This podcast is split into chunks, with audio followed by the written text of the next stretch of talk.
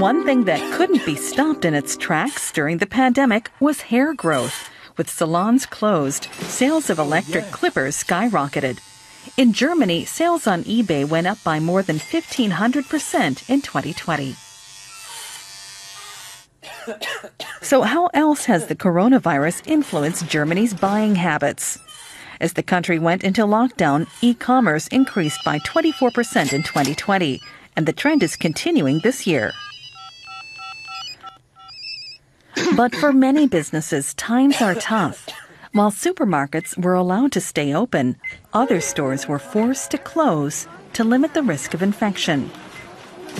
This led to a dip in sales. Brick and mortar sales in clothing retail, for example, shrunk 23%.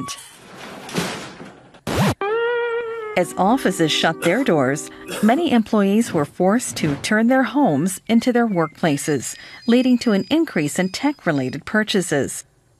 Sales of webcams were up by a factor of eight last year compared to before the pandemic. And since so many Germans were spending more time at home, redecorating became more popular. Sales of paint supplies, for example, increased more than sevenfold. Many people also began avoiding public transport for fear of infection, opting for two wheels instead.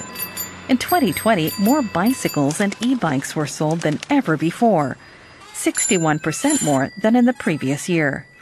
Still, all in all, Germans spent much less money than usual in 2020.